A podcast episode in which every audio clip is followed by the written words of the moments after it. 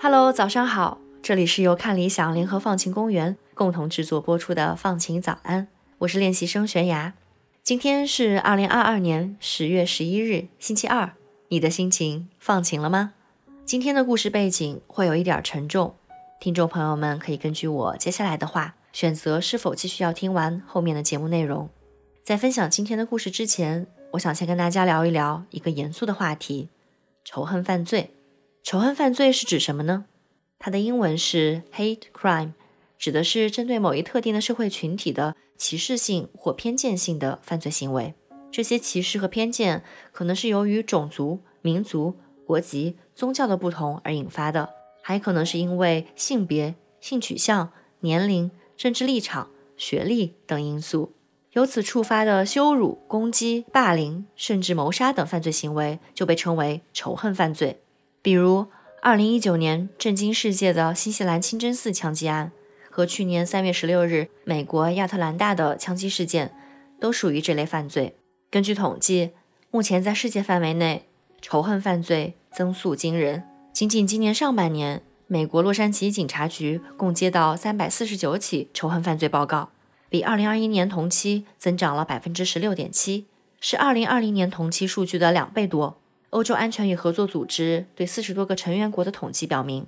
近几年记录和上报的仇恨犯罪案件数量年均超过了七千起。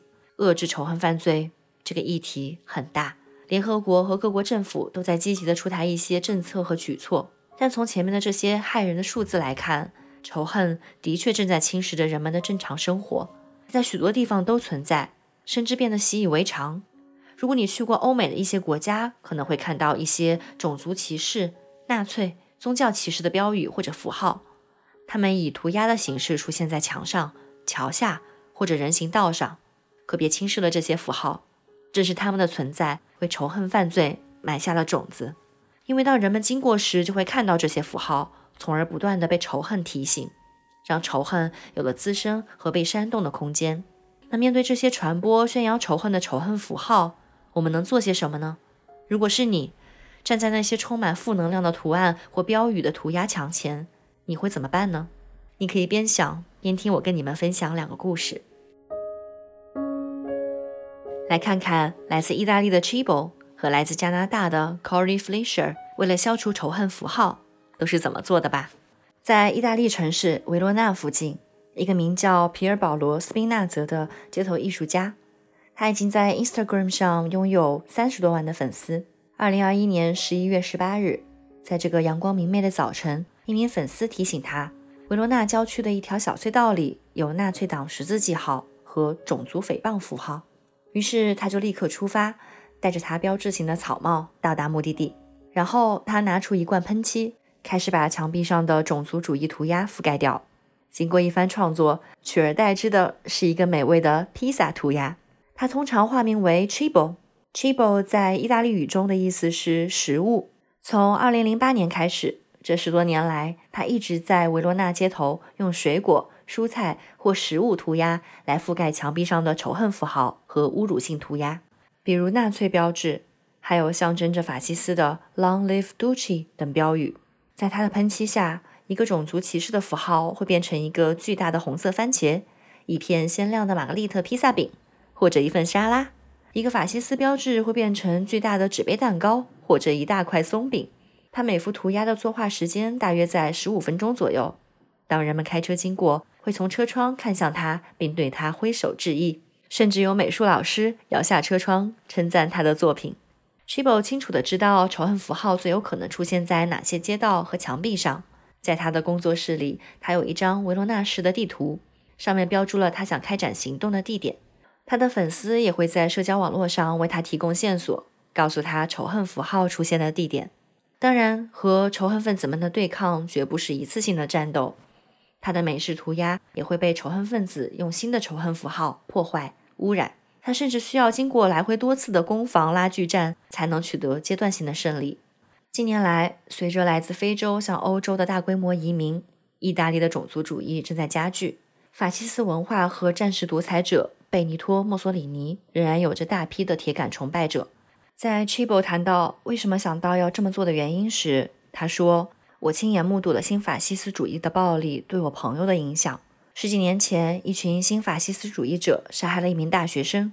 那天之后，我决定采取更多行动，即使不能完成很多。”但我也必须做点什么，所以从那时起，他开始用基于意大利美食的艺术方式，让它变成反对仇恨犯罪的武器。他说：“我要用美食代替仇恨符号来照顾我的城市。” Chibo 也知道，当他成为维罗纳当地的名人时，他也制造了敌人。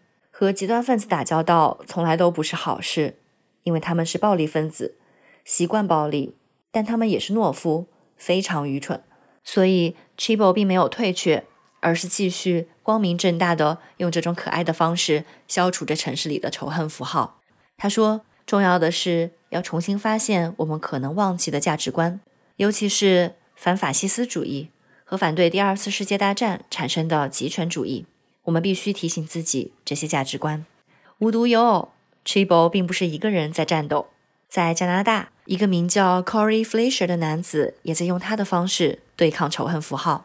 回到二零零九年的夏天，当时二十八岁的科里开车去一位客户家，路上他看到一块混凝土上画着纳粹的十字记号，他很震惊，但当时并没有下车。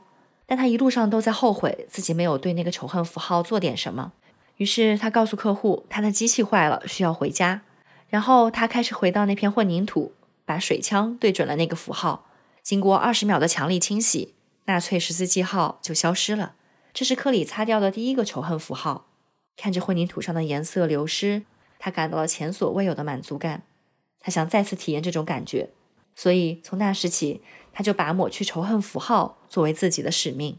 克里一个人坚持了五年之后，他已经在蒙特利尔地区清除了五十条仇恨符号。他觉得是时候让别人知道他在干什么了。他把他最近的行动照片发布到了 Facebook 上。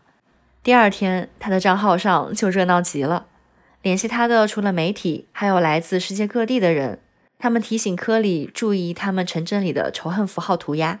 科里说：“我没想到，通过发布我清除仇恨符号的照片和视频，我能激励其他人也这样做。”打那以后，人们就开始发布自己在世界各地城市里清除仇恨符号涂鸦的照片。有时候，他们还会发来一张涂鸦照片，向科里征求意见。要如何清除它们？他说：“砂纸、卸甲油和少量的新拌水泥组合在一起会很有效。但如果面积比较大，他会联系当地的强力清洗公司，并且他愿意自掏腰包。”到了2018年，科里的 Facebook 页面已经获得了超过一亿的浏览量。这种集体行动令人鼓舞。